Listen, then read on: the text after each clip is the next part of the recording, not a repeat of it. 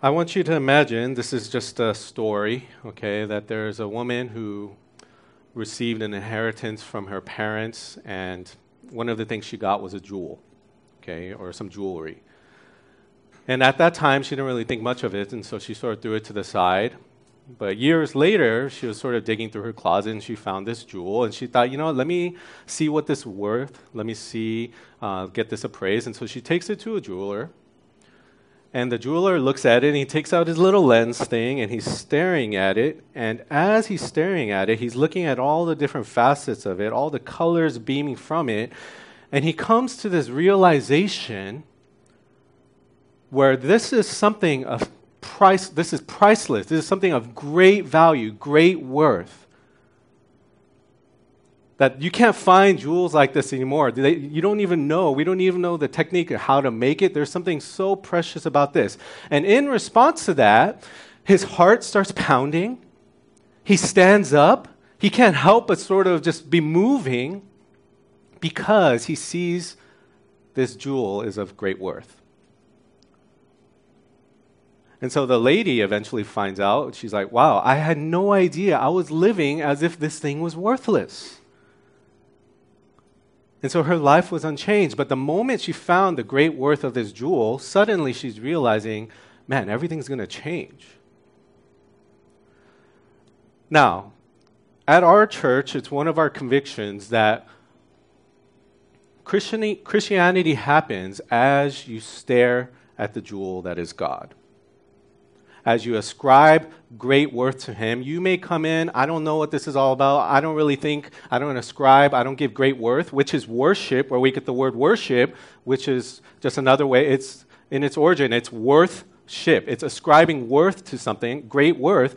You may come in like, I don't really know anything about this, but what we want you to see is first the jewel. We want you to see God as you look through the lens, as you look through the gospel, or as you look through the Word of God, you see God. And as a response to that, then you stand up. Your heart starts beating faster. You start lifting up your hands. You start worshiping. That is so important that everything we do at this church is driven by realization, by worship. Why am I talking about this? Because this is personal for me because let's say in this illustration you took out the jewel. You take it out. And you're still trying to live a certain type of life. You're trying to force yourself to stand up, be excited, share with everyone about um, this story or whatever it is. You're trying to get your heart moving. It doesn't work. And for the longest time, Christianity for me was a Christless Christianity or, or Christianity without God. You're trying to do all these different things, but what does it lead to? You're just tired, you're just burdened, you just fall into legalism where you're just trying to follow all these laws and rules, but you're not staring at God.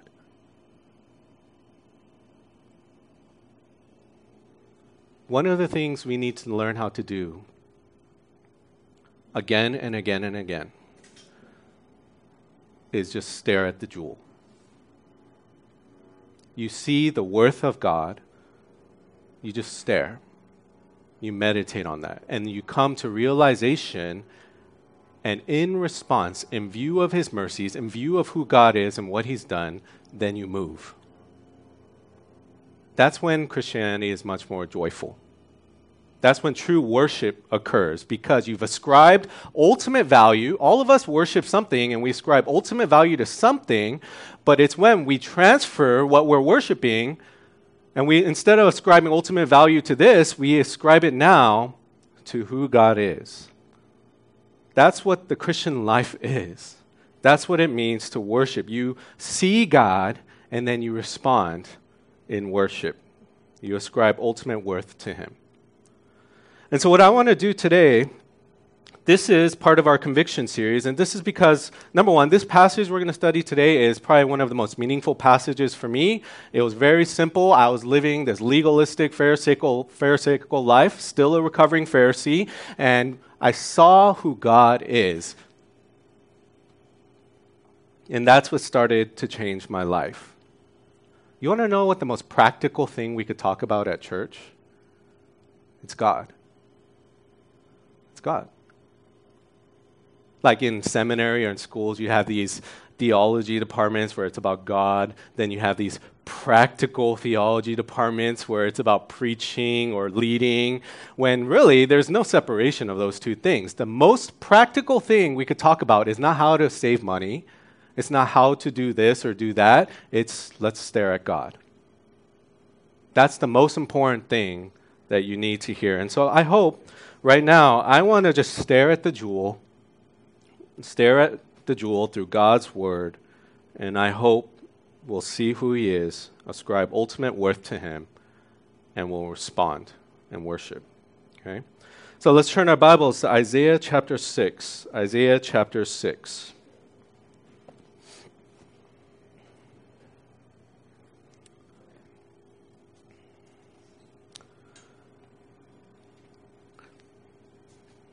Isaiah chapter 6.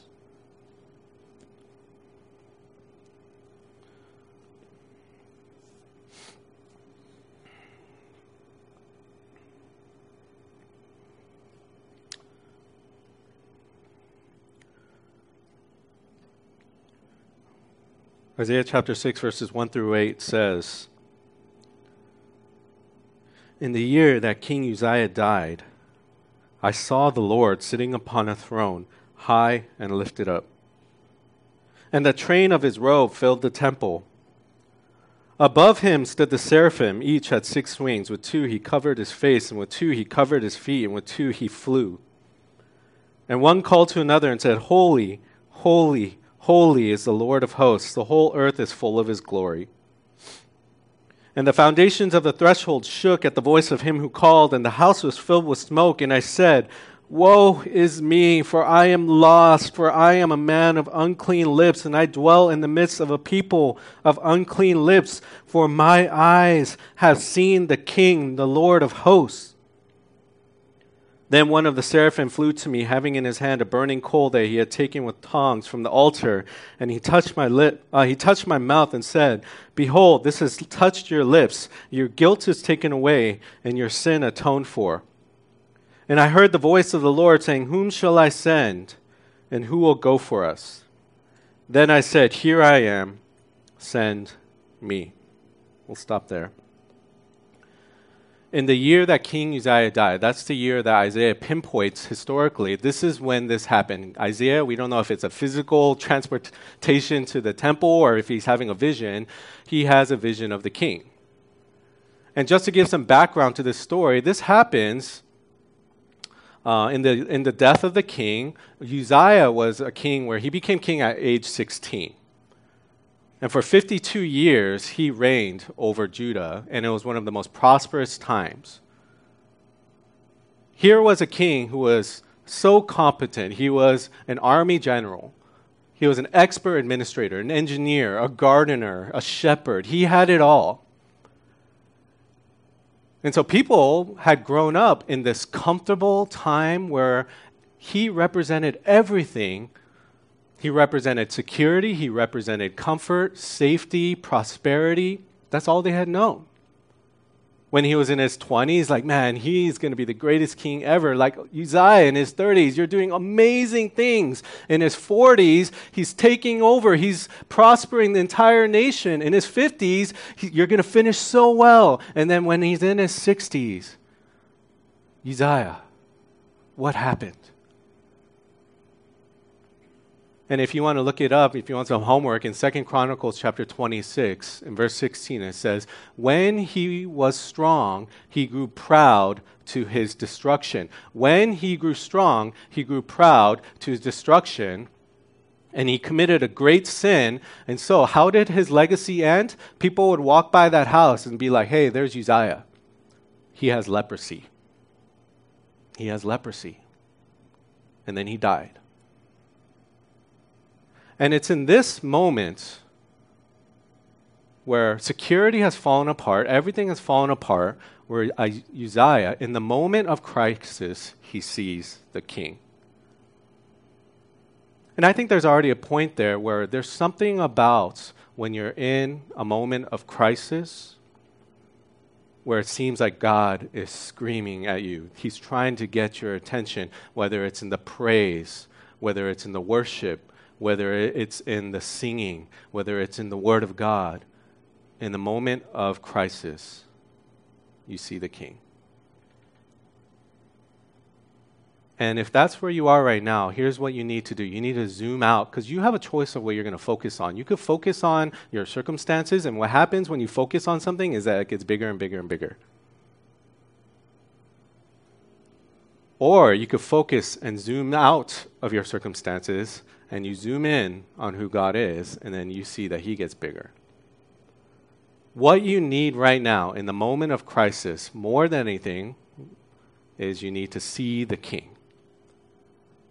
And what kind of king is he? That's exactly what Isaiah says. I saw the Lord, and he's sitting upon a throne, high and lifted up. Notice he's not standing like by his side. He's not, they're not on the same level. He's not sitting cross legged or, you know, he's not just chilling or laying down next to Uzziah. He is seated on the throne, high and lifted up. High and lifted up. Now, is that how we see the king? When you think of the word God, what do you think about?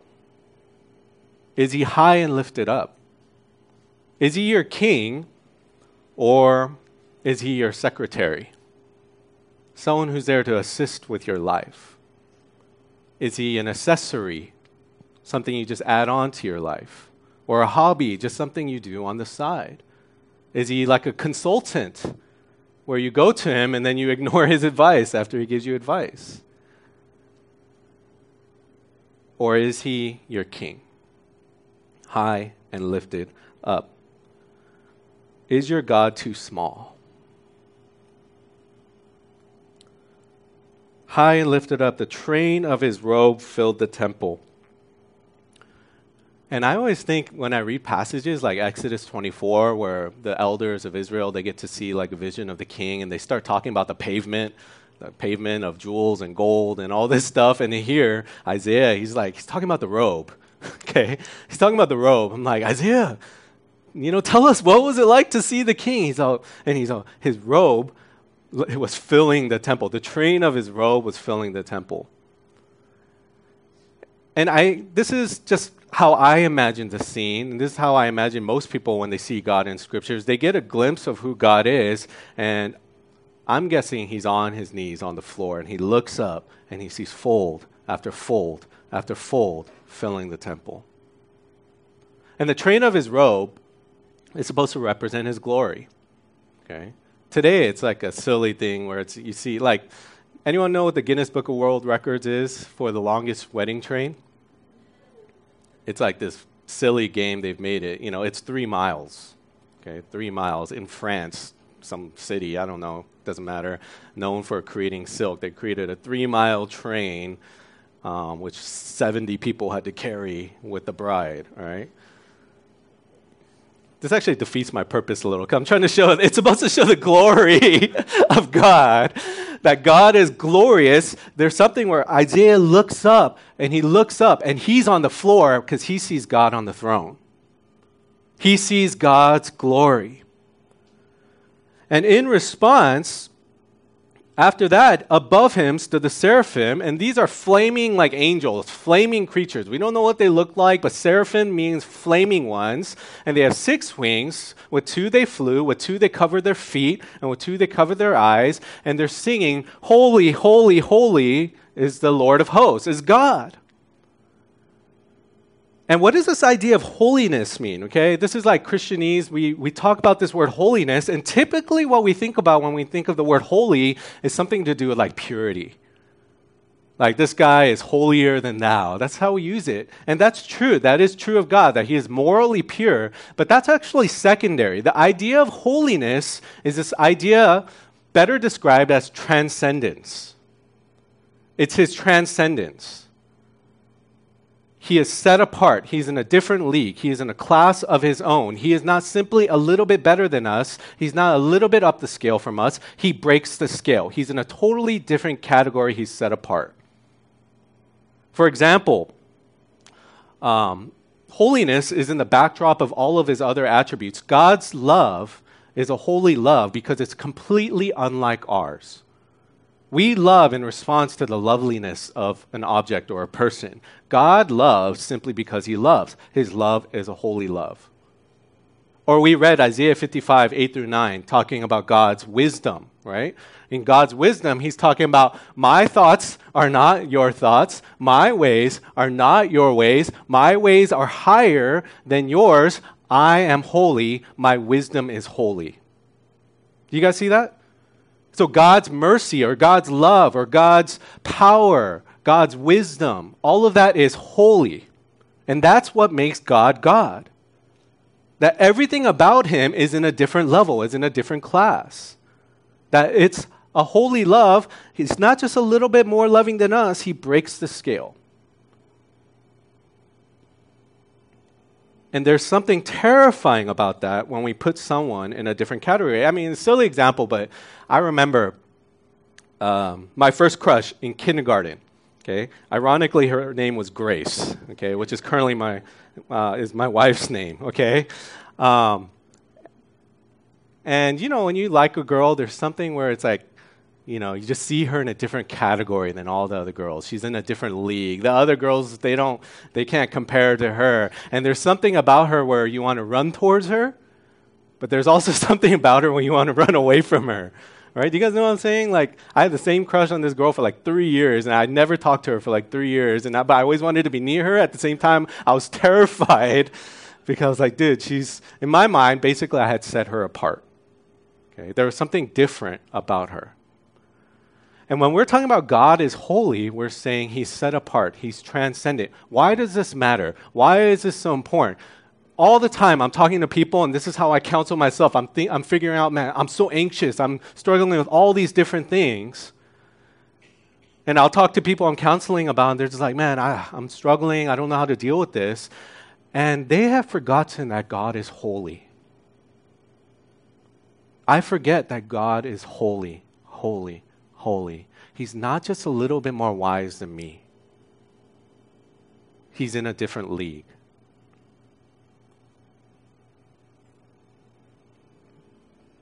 His love is holy.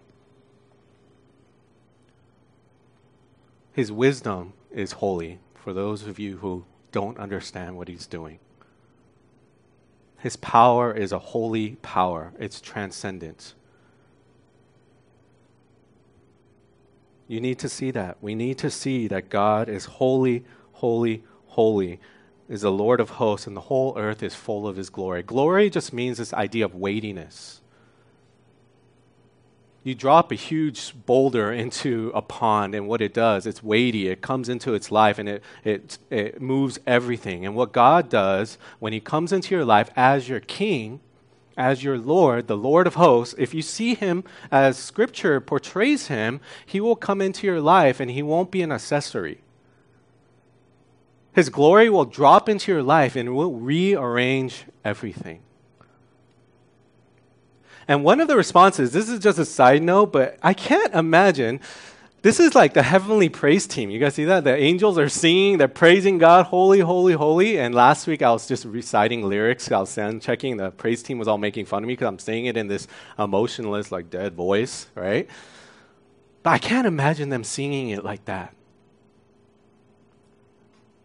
There is something, I bet there's power to it. And I don't want to jump on this too much because it's a side point, but I, I wonder if there's as much damage caused in the church by overly emotional worship. Maybe there's just as much damage or more by emotionless worship. Or singing or praise or worship overall, we've eliminated emotion but I think when something, this is how I test when I read the Bible. D- does this mean something to me? Is this gone into my heart? Is when you read it and you meditate on it so much that there's something in you that wants to sing it.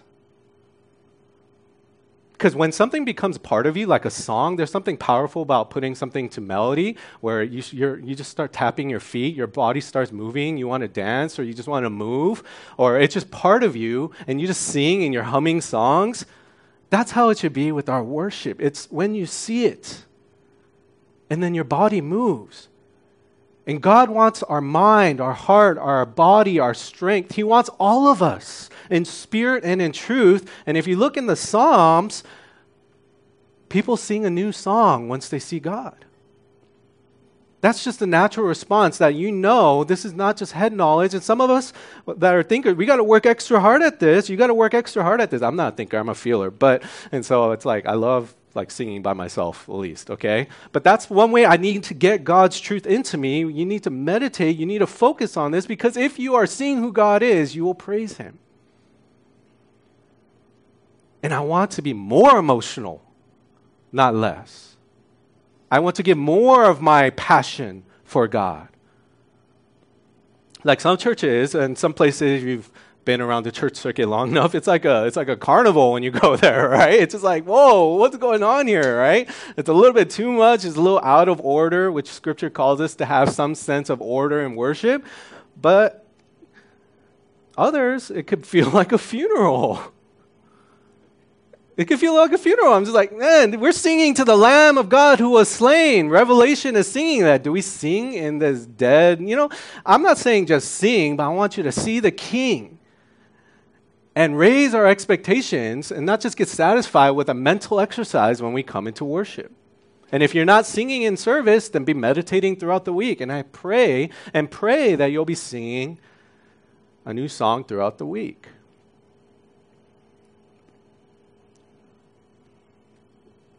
Giving God everything, because that's what He's worth. It all starts, though, with what do you think about when you think of God? Is He holy, holy, holy?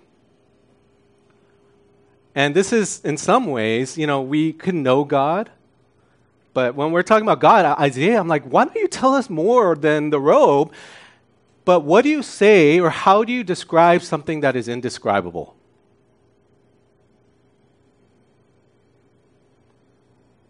There is something about this passage and passages where it's just like, it's a little bit frustrating that we don't get more details on what God is like because that's what God is like. He is indescribable, and language eventually runs out. I was uh, with uh, youth kids like two weeks ago, and we are doing exercise where I was like, I'm a non Christian or I'm new to church and I'm coming in. I want you two to explain the gospel to me. And so they're doing it, and they did a great job. They did a great job. Um, and um, but there was one part where we got to the Trinity, and they're like, "Oh, it's God," and then I was like, "I don't understand." And then I don't understand what you guys are saying. But thankfully, they didn't ask me to describe it because I was like, I really can't do much better than you guys did, right? They didn't ask me. I was like, I pretend like I know some better way. But really, I was like, I don't know how to describe the Trinity in a better way than you did because that's what makes God God. That He's transcendent, He's indescribable that He's holy. If you're in circumstances right now where it's just difficult, what you need to see is that God is on the throne. Uzziah the king is dead, but the king is still on the throne.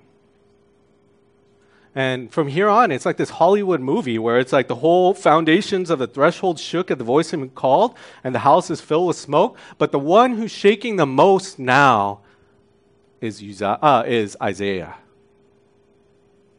Woe is me. What does that mean? Woe is me. That just means cursed am I, damned am I. For my eyes have seen the King, the Holy One. I've seen infinite, his infinitude while I see my finiteness. I see his greatness while I see how small I am.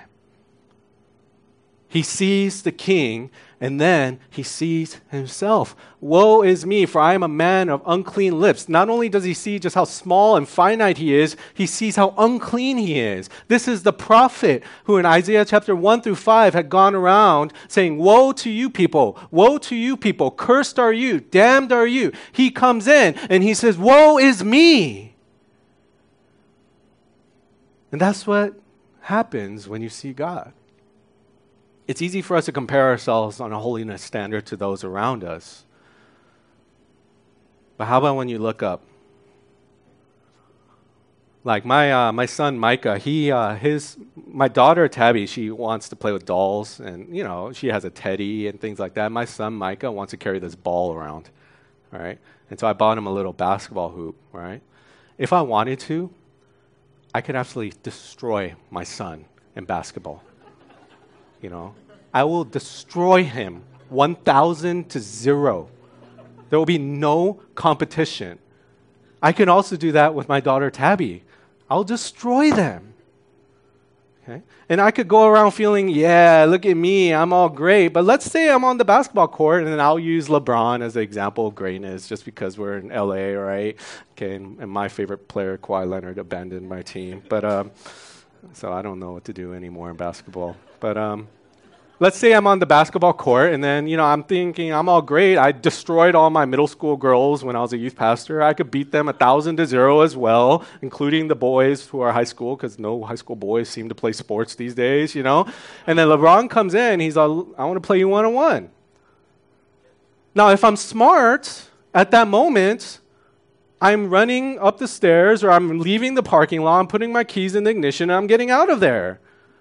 Because if that's the standard of greatness, who am I? Woe is me. I don't deserve to be on the same court. I'm not in his league. And when I see God, who am I to think I'm all better than everyone else?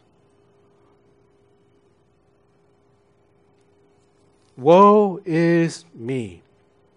For I am lost, and I am a man of unclean lips. For my eyes have seen the King, the Lord of hosts. Have you guys ever had that moment where you've seen yourself?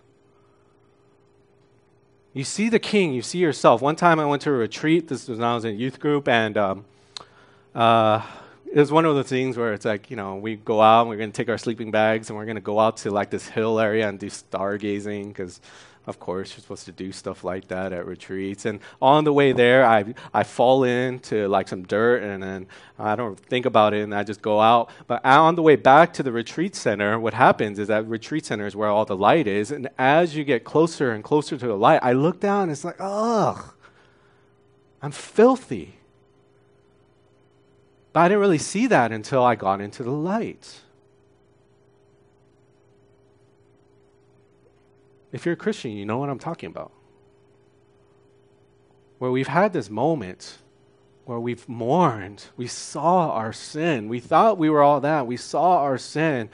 For me, it's just getting down on my knees at this one hotel. It was like a, a college retreat and just weeping over my sin.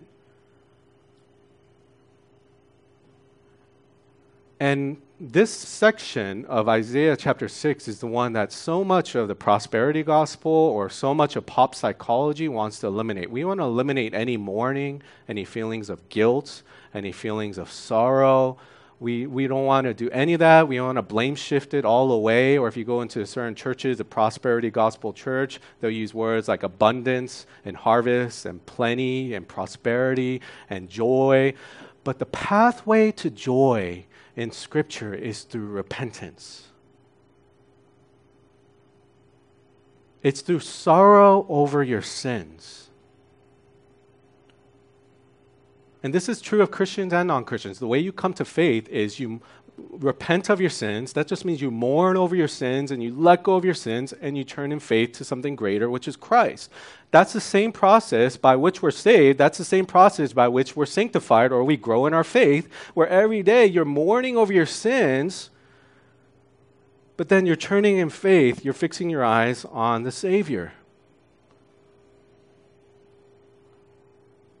It's so easy for us to short circuit the repentance process. For those of us who grew up in a grace filled church, rightfully, it's so easy for us to think and just move on and we just, we just, oh, I sinned, not a big deal, I'm forgiven. But we need to mourn. We need to think about our sin. We need to face up to our sin.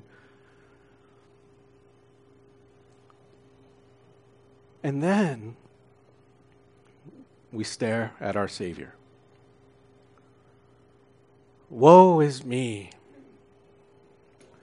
for I am a man of unclean lips. And then one of the seraphim flew to him with his burning tongue. Just imagine you're at a barbecue and there's these burning coals, burning coals, and so on, he says, um, the, the angel puts it to his lips, which makes me like cringe a little if you think about it in real life. But what do you think Isaiah is thinking at this moment where this angel, that's a flaming angel, is coming to him with his tongue? He just said, I'm a sinner, I'm damned, I'm cursed. And then this angel comes to him. He's thinking, game over.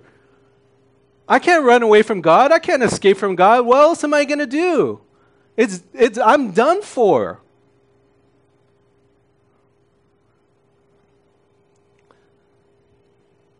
You want to know what the three, I think, the three most beautiful words a person can hear? It's, I forgive you. I forgive you. Forgiveness meaning I've, I've paid the penalty. I'll absorb the cost. Behold, this has touched your lips, and your guilt is taken away, and your sin atoned for. You look at the beginning of your life to the end of your life, and in your weakness, all of your sins, past, present, and future, Isaiah stares at his sin, he faces up to his sin, and then he receives the grace of God. That's the process. You see who God is, you see yourself, and then you see God's grace. And at that moment, once you've seen the King, you will say, Here am I, send me. Here am I. Send me. And when I read this, I don't think I was like, Who's, who am I going to send? Uh, Isaiah, will you do this? You know, God finally speaks, or we see him speaking here, and he's like, Who, uh, Whom shall I send? Who will go for us? And I don't get the sense that God is having to coerce or twist the arms of this guy to do it. You only have to do that when people have not worshiped. Okay, some people you may need to ask them and you know, you just sort of see where they're at because they need opportunity. But you don't have to coerce them to do it. Here am I, send me. Going back to the basketball illustration, I always think it's sort of jacked up when I look at the NBA or like sports, and there's always like the athletes. They, you know, after a timeout or at the beginning of a timeout, they get all their sweaty towel and they just throw the towel behind them, right? Just, right? I'm like, dude, just hand it to the kid, right? all right? Or there's the kids that go and they clean the sweat on. I, they look so happy doing it, right? And I, you know, there's a level where it's like, dude, that's gross, right? I'm, they're just like you know but for if you're in the nba or if you're like a bystander you're on you're on like uh, the front row or you get to be there and you you're like gladly catching lebron james's sweat towel right? You're just like dude give me that thing right? Give me your sweaty jersey. That's gross right? That i'm gonna have to wash. You want to be like it's a privilege to serve greatness Like, I don't think anybody would have ever said, like, you know, man, I, I'm the servant of Winston Churchill, or I'm his secretary, or whoever you want to use, right? James chapter 1, verse 1. James, a servant of the Lord Jesus Christ. And in a society that is obsessed with titles, manager, CEO, CFO, managing partner, whatever it is, James describes himself first as a servant of Jesus. And that's his greatest title. James, the half brother who grew up with Jesus, saying, I'm a servant. Why is that not a bad thing? It's not a bad thing if you see how big God is. That's a privilege. Here am I, send me. And so you're not being coerced wherever it is, whether it's across the world or in your neighborhood. You're not having to be coerced because you've seen the king. Here I am, send me. And notice, God doesn't send him on this light and pleasant and comfortable mission. Right? He sends him and go and preach to this unthankful people that their hearts are going to be closed off and no one's going to listen to you and you're going to be a missionary without any success or that's how it's going to feel to you. He sends him on this uncomfortable mission. By Isaiah, I'm sure he was afraid, but he just saw the king.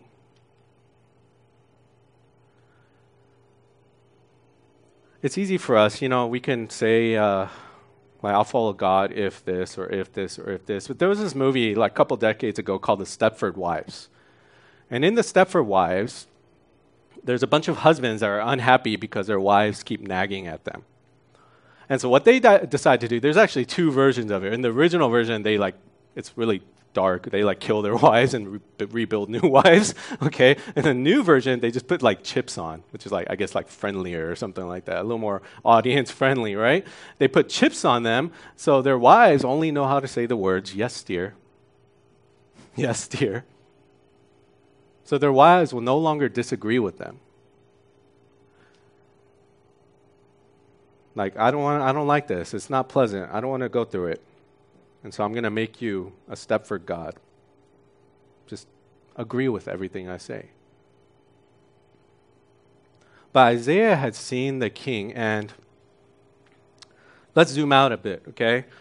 when you zoom into your circumstances, you get so caught up in, and you get anxious. Um, like for me, I think everyone that knows me knows I'm a cynic.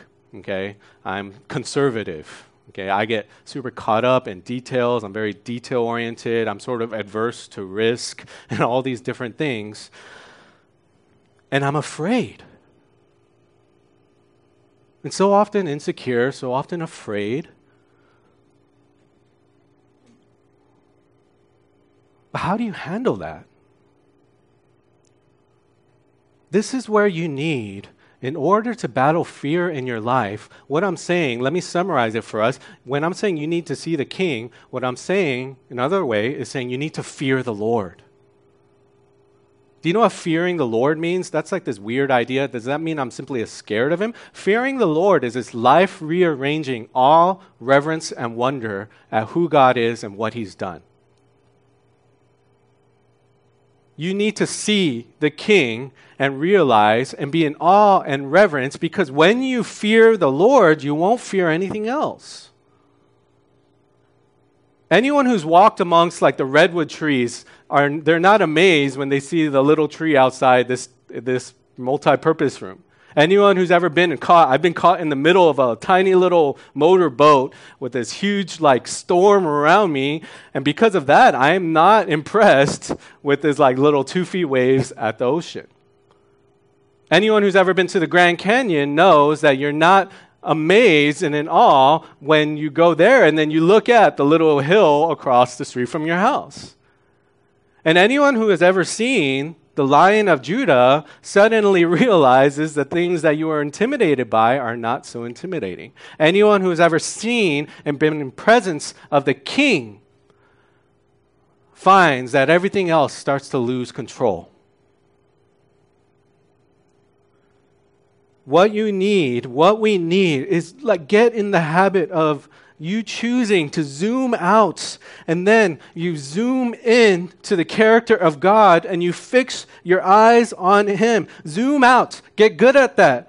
Because we become practical atheists throughout the week. We lose sight of who God is, which is why we need to be constantly thinking about Him, and we forget, and then we get so caught up in this little thing, and it becomes this huge thing, and instead of zooming out where you see the whole picture with God at the center of it where God is at the center of the equation. And if that's the case, I think there should be something where, like, I don't think it honors God when I'm so cynical. Where I'm like such a pessimist. I overanalyze all these little things. But if God is God, I can't help but think to myself, shouldn't I be more of a risk taker? Shouldn't I like be willing to put myself out there and not be so afraid of failure? What's the worst that this world can do to me if the virgin birth is true? Shouldn't I see that? That God is my refuge, God is my strength?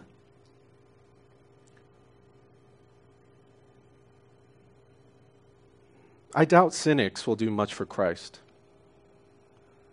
because they only take up tasks that they are big enough for. but we never take up God sized tasks. Here's how the world, I'll end with this, will deal with fear, how they'll try to zoom out. In Isaiah chapter 50, uh, 20, uh, chapter 40, you see God, uh, Isaiah chapter 40, you see God send out a message to the coastlands Come be part of my people, to the Gentiles. Come be part of my people. I will bless you. I will protect you. I will be your God. And it says, The coastlands have been afraid and are, have seen and are afraid. The ends of the earth tremble. They have drawn near and come. And everyone helps his brother and neighbor and says to his brother, Be strong or be courageous. The craftsman strengthens the goldsmith, and he who smooths with the hammer him who strikes the anvil, saying of the soldering, It is good. And they strengthen it with nails so that it cannot be moved. Here's how typically, and this is how the world would want us to respond to fear, to anxiety look to each other and tighten up or nail down your idols, nail down your gods, nail down your 401k, nail down these plans for the future, nail it all down because those things tend to fall, but if you just nail it down, then you won't be afraid. And so they look around, they try to huddle together for strength. Here's how God says his people should respond but when, oh, and then talking about the idols in verse 28 through 29, I forgot. These things are empty wind. They're not real counselors. They will not stay steady. They are not strong. They are not a refuge from the storm. They are not rocks. They are not fortresses. Their metal images are nothing. They're all delusions. They give you the perception that you're in control. But control is it's an illusion. Isaiah 41, verse 8 through 10. But you, Israel, my servant, Jacob, whom I have chosen, the offspring of Abraham, my friend, you whom I took from the ends of the earth and called from its farthest corners, saying to you, You are my servant, I have chosen you and not cast you off. For you, fear not, for I am with you. Be not dismayed, for I am your God. I will strengthen you, I will help you, I will uphold you with my righteous right hand. I will hold you from underneath, I will be on your side, I will be above you, I will be in you. And so, so a better translation of do not be dismayed, don't look look anxiously to other gods. I am with you. Fear not. And that's why Joshua 1 9, be strong and courageous, for I am with you. That's why when you walk through the valley of the shadow of death, you will be afraid, you will have fear. There's no such thing. We're going to have fear because we are incomplete. We're still in process. You're going to have fear, but will you overcome that fear by realizing, Lord, you are with me? Even though I walk through the valley of the shadow of death, I will not fear. For you are with me, and your rod and your staff, they comfort me. That imagery of shepherd is actually, you could actually argue that that verse, we always talk about the good shepherd, but there's a lot of kingly imagery there. That God, the King, is with us. I find myself so afraid at times. What I need most is to see God. And I don't know where you are. Maybe you're in a moment of crisis where you need to see the King. And you need to see He's high and exalted, He's holy holy, holy. And yet, He has poured out His grace upon you. This is the process. See the King, see yourself, see His grace, and then serve Him. For He is worthy, He is the King. Let's pray. Father, we're so blind or our vision of you is so blurry, and that's exactly what Satan wants. He wants to blind us to the glory of Christ and the gospel.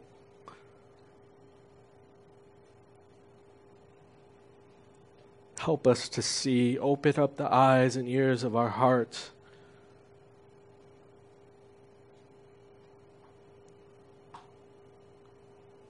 God, when we are afraid, may we talk and think about you.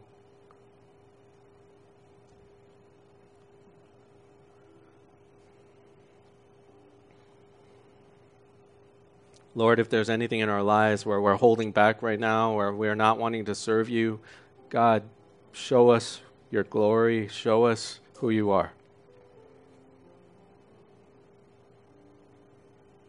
Help us to zoom out of our circumstances and to see you.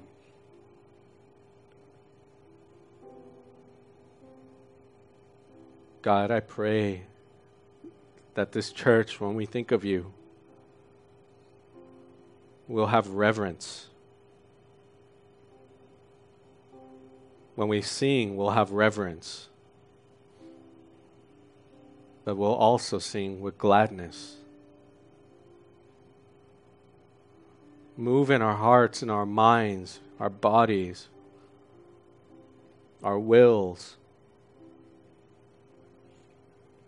And Lord, we want to give you true worship today. Help us, God. We need you. In Jesus' name I pray. Amen. Uh, about 780 years after the prophecy of Isaiah, the temple would again shake. And this time there would be a man on a cross. But this man was a man of clean lips, there was no deceit found in him. And he would cry out, My God, my God, why have you forsaken me? But no angel was going to come by to save him. That's because when Jesus Christ died on the cross, he died to take the penalty, to pay the penalty for our sins. And the reason Isaiah can say and receive the forgiveness of God is the same reason we can receive the forgiveness of God. Our sins have been atoned for. His love and mercy and grace towards you is transcendent. And so we're going to take communion now to remember that and recognize that's not something that just casually drops into our lives. That's something where God's glory has been revealed most clearly through his cross. And so, if you're a believer, I want to invite you to take some time to pray. Experience, we're not, we've already been forgiven. But what we need to do every day on a daily basis is face up to our sins say to God, Forgive us our trespasses as we forgive those who trespass against us, and you re experience that forgiveness. You live it again, you don't forget it. And so, as you take from the bread and the wine, you remember that Christ, the Holy King, the Holy King came, and his body was broken for you, and his blood was shed. He is the lamb that was slain. If you're not a believer, but this is a time where you want to put your faith in Christ, if you've seen the King, you've seen your sin, you've seen His grace, then you are invited to join us and take part in communion. If you're not a believer, I would ask that you simply observe. Take some time now. Let's think about the sacrifice of our holy King, and then I pray that we will sing in response to that. Take some time to pray.